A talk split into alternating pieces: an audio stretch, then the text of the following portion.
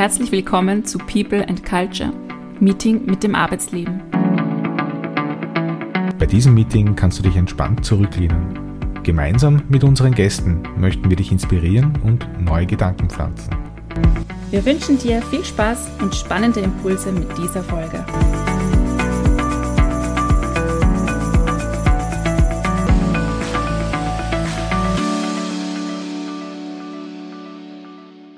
Ja, herzlich willkommen zu unserer heutigen Folge. Wir begrüßen heute Grazia bei uns in der Runde. Hallo Grazia, schön, dass du da bist. Hallo, vielen Dank für die Einladung. Schön, dass du da bist. Du hast doch ein Zitat mitgebracht oder ein Motto.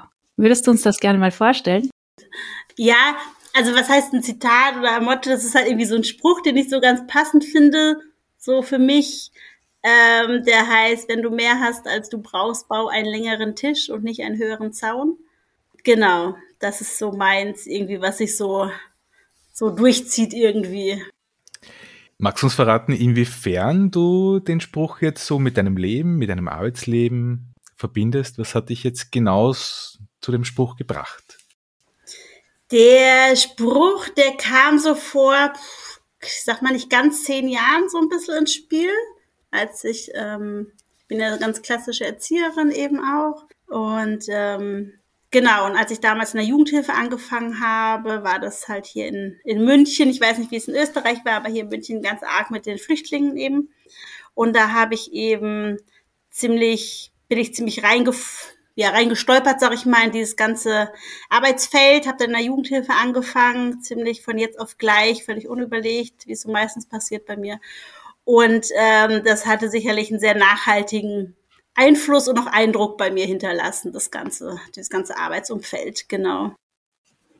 Kannst du dich noch genau daran erinnern, wie das passiert ist, dass du da reingestolpert bist in so einen spannenden Bereich? Ja, das ist so wieder typisch ich irgendwie. Ähm, ich, das ist, ich habe mich halt ähm, damals beim Träger beworben für eine Erzieherstelle, für eine Leitungsstelle und damals eben 2015 2014, 2015 war das, ähm, war eben einfach diese Flüchtlingskrise massiv. Das heißt auch ganz, ganz viele unbegleitete, minderjährige Flüchtlinge sind hier in München angekommen. Und beim Vorstellungsgespräch wurde ich dann quasi gefragt, ob ich mir vorstellen könnte, ähm, in der Jugendhilfe anzufangen im Clearing-Bereich, sprich mit unbegleiteten minderjährigen Flüchtlingen. Ähm, ich glaube, so im Nachhinein hat sich da die eine Bereichsleitung der, der anderen Bereichsleitung einfach den Bewerber oder der, die Bewerberin, in dem Fall mich, abgeworben. ähm, genau, und dann habe ich gesagt, ja, habe mir gar, also hatte im Vorfeld gar keinen, gar keinen Gedanken daran verschwendet, sag ich mal, überhaupt. Also dieser Bereich war nie irgendwie ein Thema für mich. Und dann habe ich gesagt, ja, kann ich mir halt gerne mal anschauen. Und war halt hospitieren und hatte einen sehr ähm, unrealistisches Bild ein bisschen davon gekriegt, weil ich genau in der Zeit hospitiert habe, wo Ramadan war, wo tagsüber einfach bei den Jugendlichen nicht viel läuft. Und habe gedacht, ja, cool, also die schlafen den ganzen Tag, ich sitze im Büro, läuft. Und habe dann gesagt, das mache ich.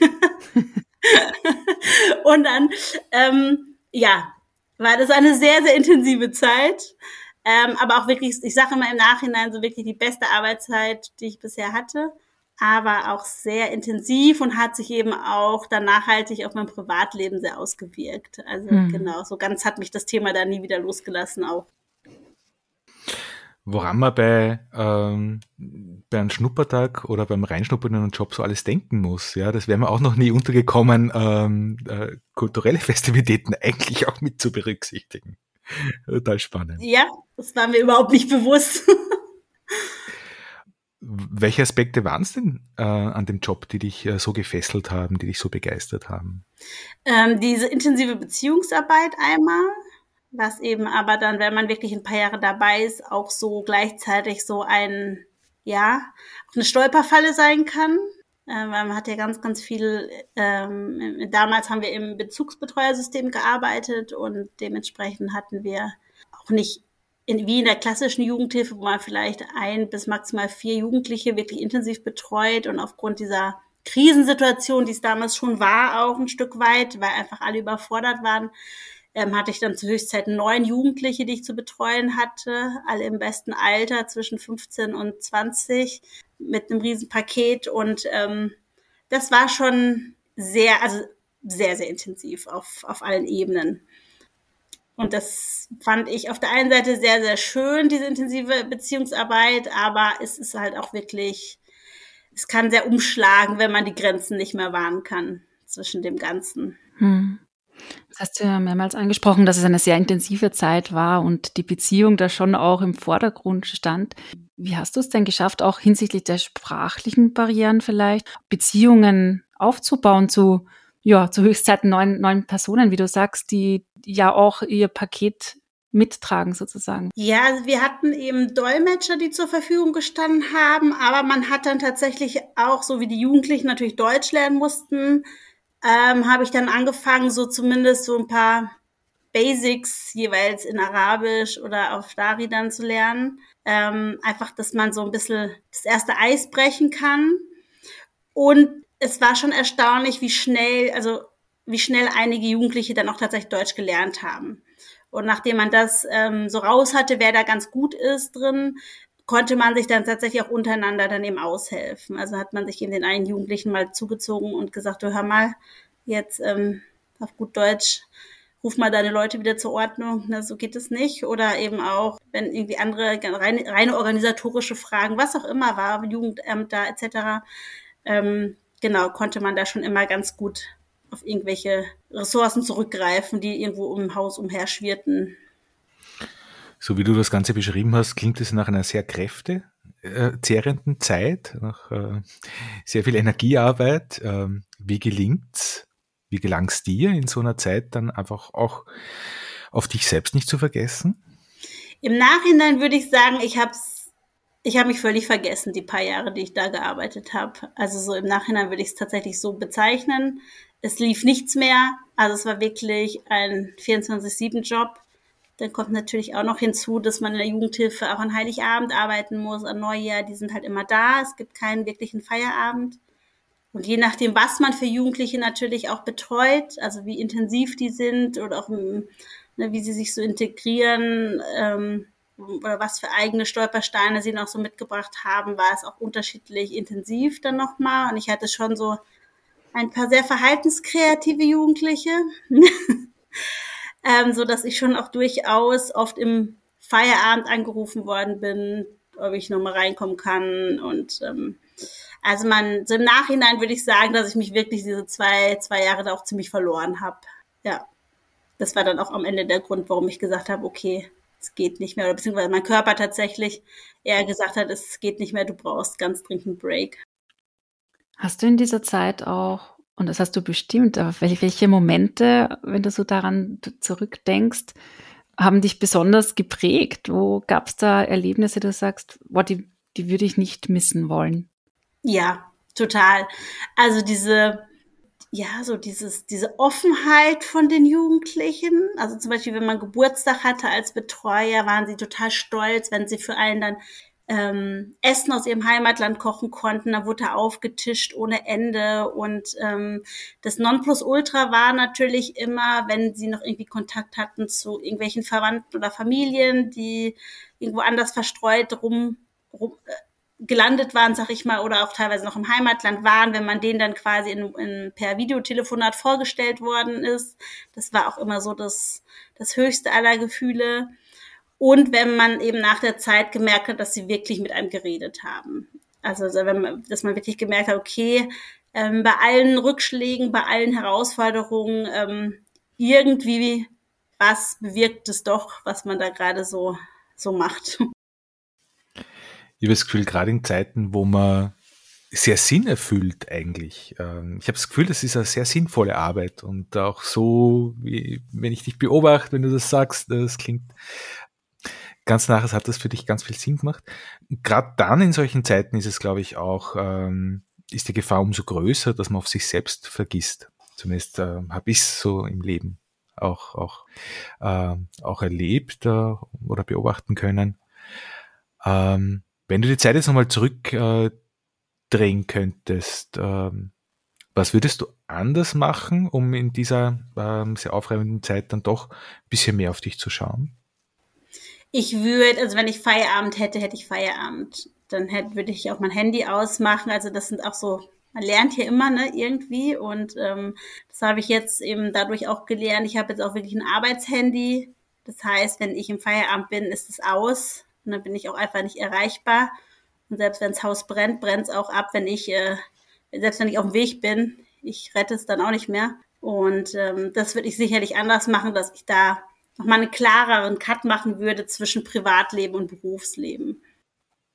Jetzt hast du ja verschiedene ähm, Aufgaben ja vorhin schon genannt, die du in deiner Arbeit ähm, umgesetzt hast. Ähm, welche, welche Art von Zusammenarbeit sagst du, von, davon nimmst du dir am meisten mit? Tatsächlich hätte ich nie gedacht, dass ich bis heute eigentlich mit dem Großteil der Jugendlichen immer noch Kontakt habe. Das ist, ähm, und mittlerweile sind sie ja auch nicht mehr jugendlich, sondern die ersten sind verheiratet, haben Kinder, ähm, stehen voll im Berufsleben. Ein ehemaliger Jugendliche, den ich betreut habe, ist mittlerweile selbst Filialleiter. Das heißt, ich rede mit ihm mittlerweile ganz viel über Teamführung, ähm, wie das ist, wenn man so zwischen den Stühlen steht, zwischen oberer Ebene und dann eben Team. Und das ist total spannend, weil sich das alles so ein bisschen weiterentwickelt hat einfach. Also und das nehme ich, finde ich immer noch sehr, sehr wertvoll, auch wenn ich Geburtstag habe. Nach wie vor kommen sie gern, gerade sie willkommen, wir kochen Arabisch für dich und ähm, ich weiß nicht, vor zwei Jahren oder war das, während der Corona-Zeit haben sie auch gekocht für mich und meine Freundinnen und ähm, ja, also da merke ich schon noch viel Verbundenheit. So, das war schon eine sehr besondere Zeit, glaube ich. Ähm, die einem vielleicht in dem Moment damals gar nicht so bewusst war, was man da eigentlich zusammen durchgestanden hat und durchmacht. Oder auch wo ich dann in meiner Position als ähm, Pädagogin sie begleitet habe. Aber so im Nachhinein glaube ich schon, dass da mehr hängen geblieben ist, als ich mir vielleicht habe vorstellen können. Ja. Das finde ich immer noch, das finde ich sehr, sehr wertvoll und das, das finde ich auch immer noch sehr angenehm. Also, und ich weiß auch, wenn ich jetzt irgendwas hätte, Unterstützung bräuchte, Hilfe bräuchte und sei es nur einen Schrank zu verstellen, dann würden sie ihren ganzen Freundeskreis zusammentrommeln, ähm, um zu kommen, weil sie auch tatsächlich immer sagen, du warst jahrelang für uns da und jetzt sind sie so an dem Punkt aus ihrer Sichtweise, wo sie ein Stück weit was in ihrem Rahmen zurückgeben können eben. Ja, und das ist tatsächlich was, was ich sehr, sehr schön finde auch da wieder, ich denke mal, deine, deine Augen strahlen, wenn du das sagst. Das ist super schön. Ich denke mal, so viel Energieeinsatz und jetzt kommt da auch wirklich was Schönes zurück. Ja, und das kommt ja auch nicht von ungefähr. Ja. Ähm, kannst du mal auf die Schulter klopfen. Ja. Ähm, wenn du jetzt so zurückschaust, worauf, äh, du hast ja sehr, sehr, sehr viele Taten gesetzt zu der Zeit. Worauf bist du besonders stolz oder was ist dir besonders gut gelungen in der Zeit? Das ist eine gute Frage. Ich glaube tatsächlich auf mein Durchhalten, also oftmal war es wirklich einfach auch ein Durchhalten. Und ich war am Ende eine der wenigen, die nach zwei Jahren immer noch dabei waren. Also teilweise hatten die Jugendlichen in den ein bis zwei Jahren acht bis zehn Betreuerwechsel. Und das ist natürlich eigentlich fatal für Jugendliche, die so das Vertrauen in jeglicher Form irgendwie verloren haben. Ja, das war sicherlich was. Und gleichzeitig war es eben aber auch die, das große, die große Schwierigkeit dadurch dann eben wirklich auch den Absprung zu schaffen. Also so beides war, ist es so ein bisschen, es ist so ein bisschen, ja, bittersüße. ähm, und ansonsten, ich fand es, also worauf ich stolz bin, dass ich mich da so eine ganz, ganz fremde Materie eigentlich eingearbeitet habe. Dadurch, dass ich vor, im Vorfeld ja ganz klassisch Erzieherin als Gruppenleitung, Stellvertretung war und mit der Jugendhilfe gar keine Berührungspunkte habe und mit diesem Arbeitsumfeld natürlich auch ganz andere Professionalitäten nochmal mit Einzug halten glaube ich schon, dass mich das sehr geprägt hat und dass ich auch gemerkt hat, dass es mir unfassbar viel Spaß gemacht hat und dass ich auch wirklich gerne mich da reingearbeitet habe und so alles mitgenommen habe, was irgendwie ging. Was ich mir jetzt auch noch gefragt habe, ist, ähm, sich äh, derartig äh, stark zu engagieren und ähm, ich habe mir ist jetzt der Begriff entfallen, den, den du dafür verwendet hast, aber es ist halt ausgepowert, Ja. Das klingt für mich aber auch gemeinsam mit, äh, mit dem ganzen Sinnempfinden so ein bisschen nach Flow-Gefühl. Was war, war das so für dich oder was war da anders? Ja, es war, man war wirklich ein Stück weit in seiner eigenen Welt. Also im Nachhinein kann ich auch ganz ehrlich sagen, es, es hat auch privat kein Sozialleben mehr stattgefunden. Einmal sicherlich durch die Schichtdienste, die man einfach in diesem Berufsfeld hat. Dann natürlich auch durch die Dienste, die man an Feiertagen hat. Ne? Also 24-Stunden-Dienste, Nachtdienste, da konnte, konnte man mich dann am nächsten Tag einfach einpacken. Da habe ich einfach nur geschlafen und dann ging es halt los zum nächsten Dienst. Ähm, und man war wirklich so ein bisschen, man ist auf so einer eigenen Welle geritten mit allen, die da gearbeitet haben. Aber es war eine sehr, sehr eingeschworene Gemeinschaft. Wirklich. Und ein Stück weit, ein Stück weit hat man auch wirklich so das, ich sag mal, das normale Leben ausgeblendet beziehungsweise auch ein Stück weit verloren tatsächlich. Also das war schon ähm, eine sehr extreme Zeit, würde ich es tatsächlich so im Nachhinein bezeichnen. Ja. Extrem und bereichernd. Ja, ja ich glaube, ich habe überraschenderweise eben auch festgestellt, dass mir das liegt. Also je pubertärer, desto besser. Ja, okay, wo, woran machst du das fest? weil ich damit unfassbar entspannt umgehen konnte. Also wenn, wenn einige Kollegen dann völlig ausgerastet sind, das geht doch nicht und das kann er einfach nicht und der muss doch jetzt mal und oh, in dem Alter kann das doch nicht mehr sein. Und ich habe mir immer nur gedacht, ich verstehe es total, ich war kein bisschen anders. Also äh, ich glaube tatsächlich, dass ich da sehr, sehr viel von mir auch mit reingenommen habe. Hm. Und ähm, dadurch glaube ich, schon, ich sage jetzt nicht immer, dass es der richtige Weg war, immer nur Verständnis zu haben. Klar muss man auch mal auf den Tisch schauen und alles. Aber ähm, ich vieles mit einem Grinsen im Gesicht, glaube ich, nehmen konnte. Egal wie die, je, je, je mehr Tische mir um die Ohren flogen und Stühle, also auch das ist halt passiert, ne? Desto mehr stand ich da, Ruhe selbst und habe mir gedacht, mal, wenn es dir hilft. So, und wenn es fertig bist, dann können wir weiterreden, ne? Und ähm, also das hätte ich tatsächlich im Vorfeld auch überhaupt nicht gedacht, dass das wirklich so meine Altersgruppe ist. Und dann auch vom Körperlichen muss man ja auch mal ganz klar sehen, die waren alle, mal ich bin jetzt auch nicht die Größte, ne? Ähm, so mit knapp 1,60 und dann waren die halt mit ihren 15, 16, 17, 18, 19 Jahren natürlich auch schon mal drei, vier Koppe größer als ich. Und da habe ich eben gelernt, dass es ganz, ganz viel ausmacht, wie man auf die anderen wirkt. Ne? Also wie, wie ehrlich und authentisch man eben rüberkommen kann.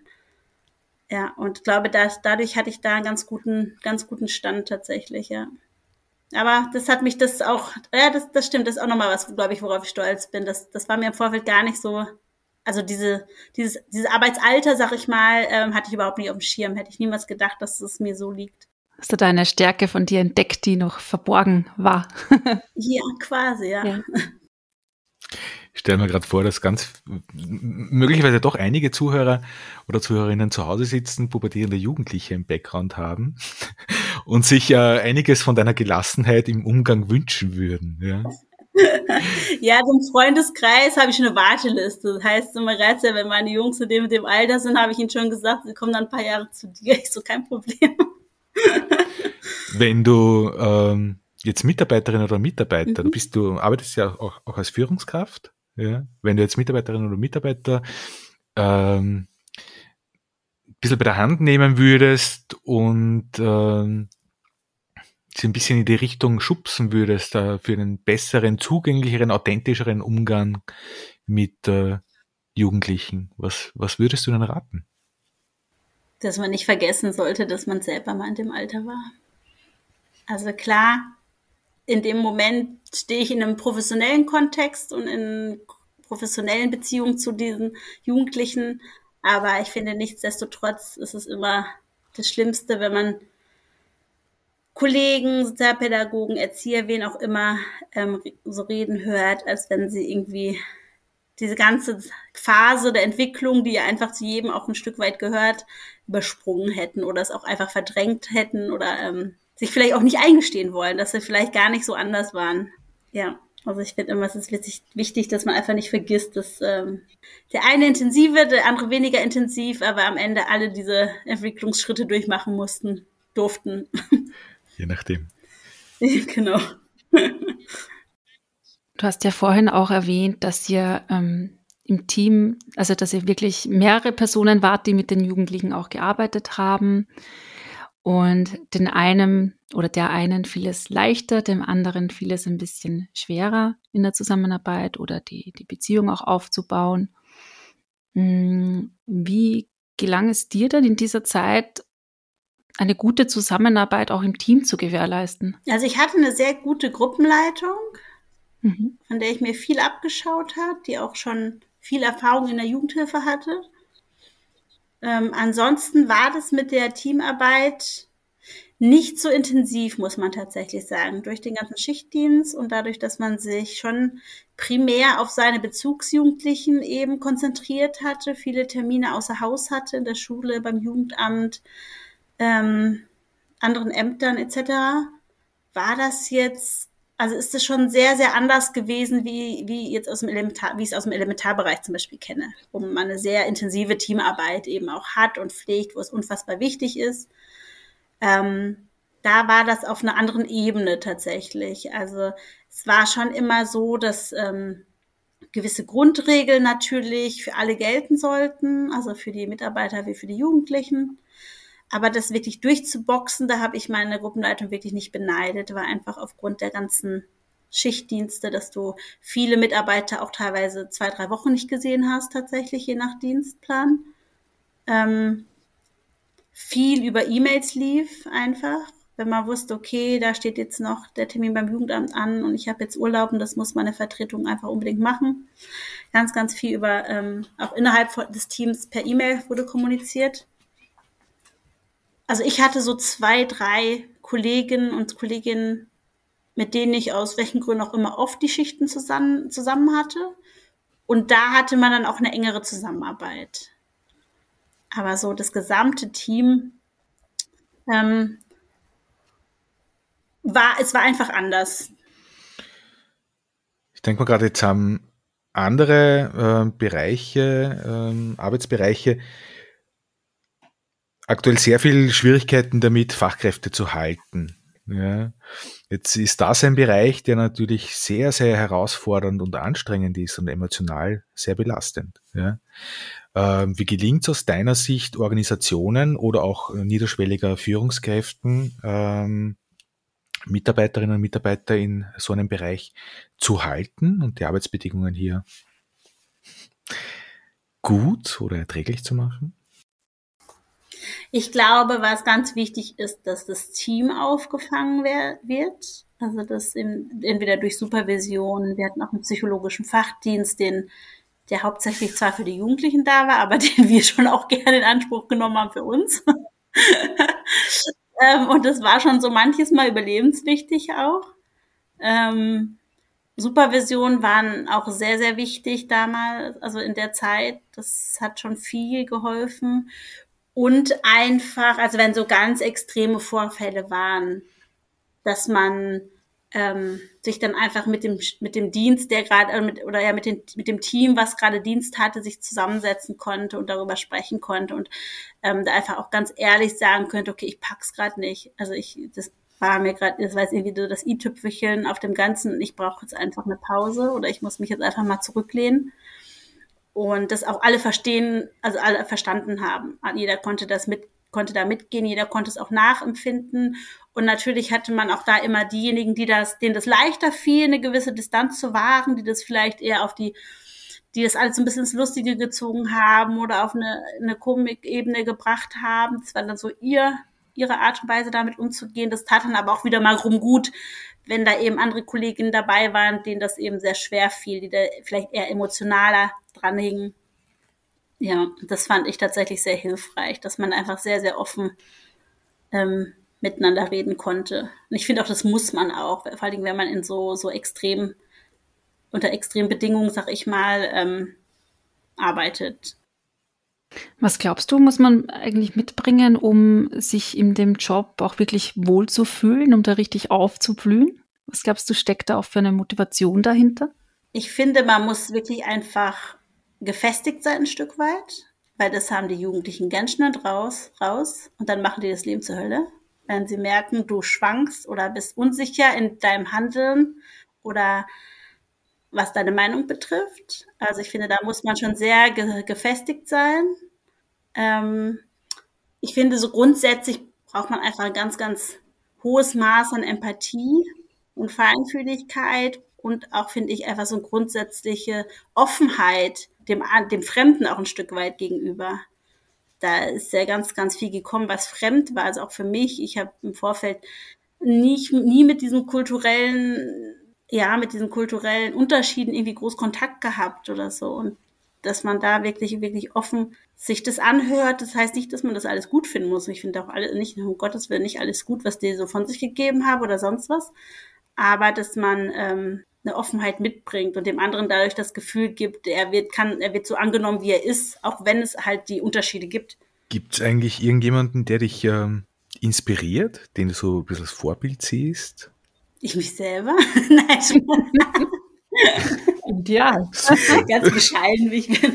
Nee, ähm, das ist eine gute Frage. Ähm, ich hatte es einige Jahre eine, eine Leitung von mir, die fand ich sehr fand ich sehr gut in der Art und Weise, wie sie das Team geleitet hat, auch wie sie mit Unzufriedenheit und Kritik umgegangen ist.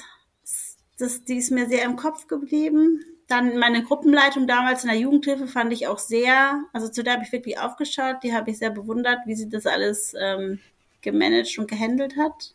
Und ansonsten ich glaube tatsächlich nicht so wirklich jetzt diese eine Person, wo ich jetzt irgendwie, es gibt ja so Menschen, ne, die sagen, boah, diese eine Person begleitet mich durch mein Leben lang und nee, also ich hatte so eher so diese, dann war es halt die Leonardo DiCaprio-Phase, ne, dann waren es die Backstreet Boys und das sind natürlich alles so Phasen, die man im Nachhinein nicht so ernst nehmen konnte.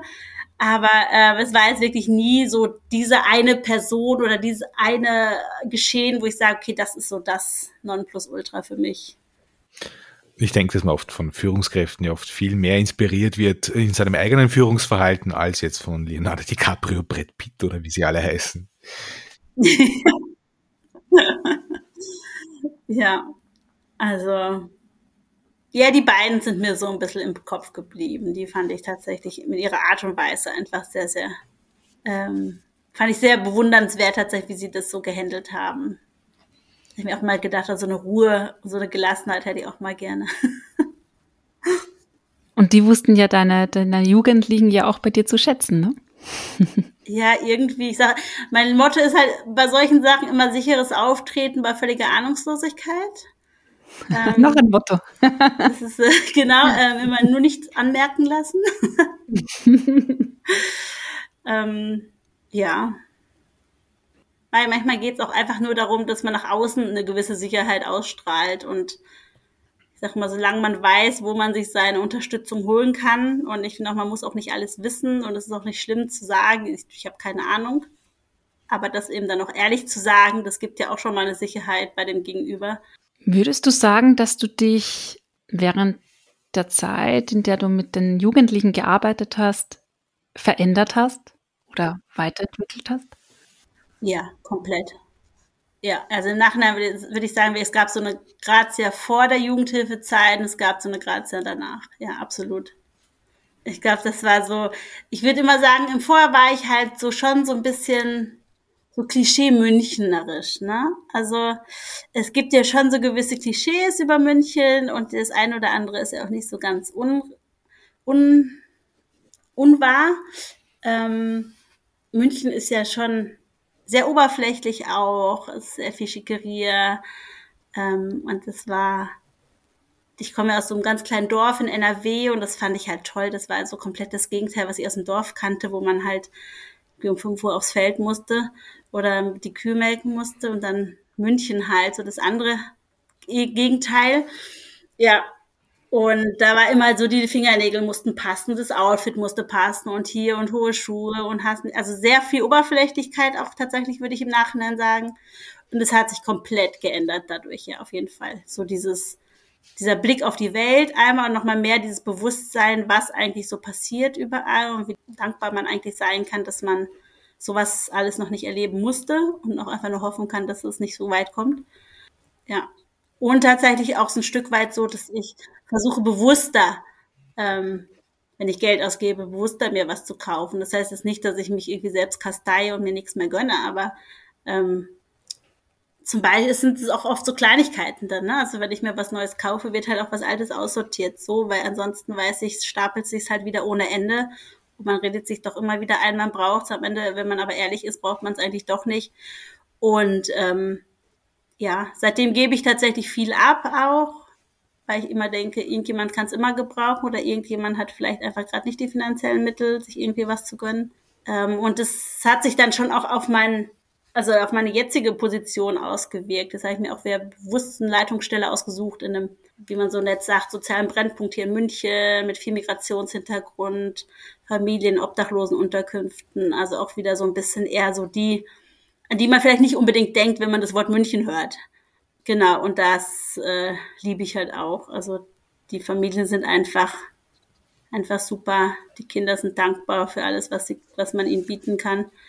Und das Tolle ist, ich habe halt auch ein Team, die sehr bewusst da arbeiten, weil ich auch immer sage, man muss sich schon sehr bewusst auch für sowas entscheiden. Es ist halt was anderes, wie wenn ich hier in Schwabing arbeite, wo so eine obere und höhere soziale Schicht lebt und arbeitet und verdient, als wenn ich dann halt, ähm, ja, mit Familien habe, die kein Deutsch können, im obdachlosen Unterkünften wohnen und natürlich ganz, ganz andere Sorgen und Nöte haben.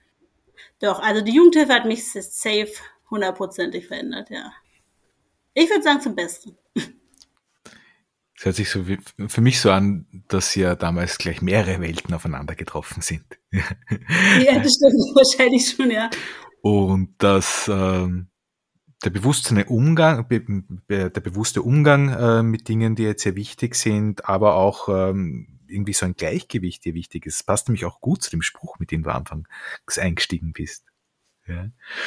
Und was ist jetzt eigentlich so dein Rezept für eine Work-Life-Balance? Ich liebe meine Arbeit und wenn ich arbeite, arbeite ich auf wirklich 100 Prozent.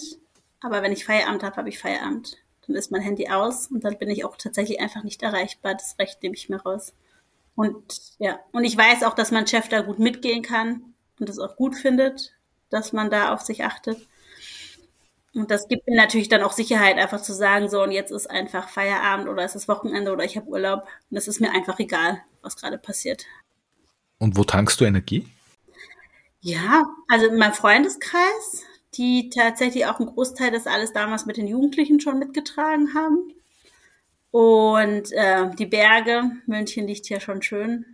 Berge sind einfach ähm, unfassbar Energie gewinnbringend, finde ich. Einfach wirklich wie so ein Kurzurlaub, einen Tag raus. Und jetzt habe ich ja auch seit ähm, anderthalb Jahren einen Hund.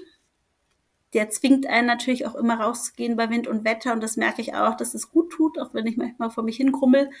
Wenn man dann bei Regen oder Gewitter doch keinen Bock hat, eigentlich rauszugehen. Aber am Ende ist es doch, äh, tut, es tut einfach gut tatsächlich. Und das ist, mh, hm, ich habe viele Reden hören vorher von wegen, Hund ist gesund, weil man kommt raus und ne, auch wenn man älter ist oder so.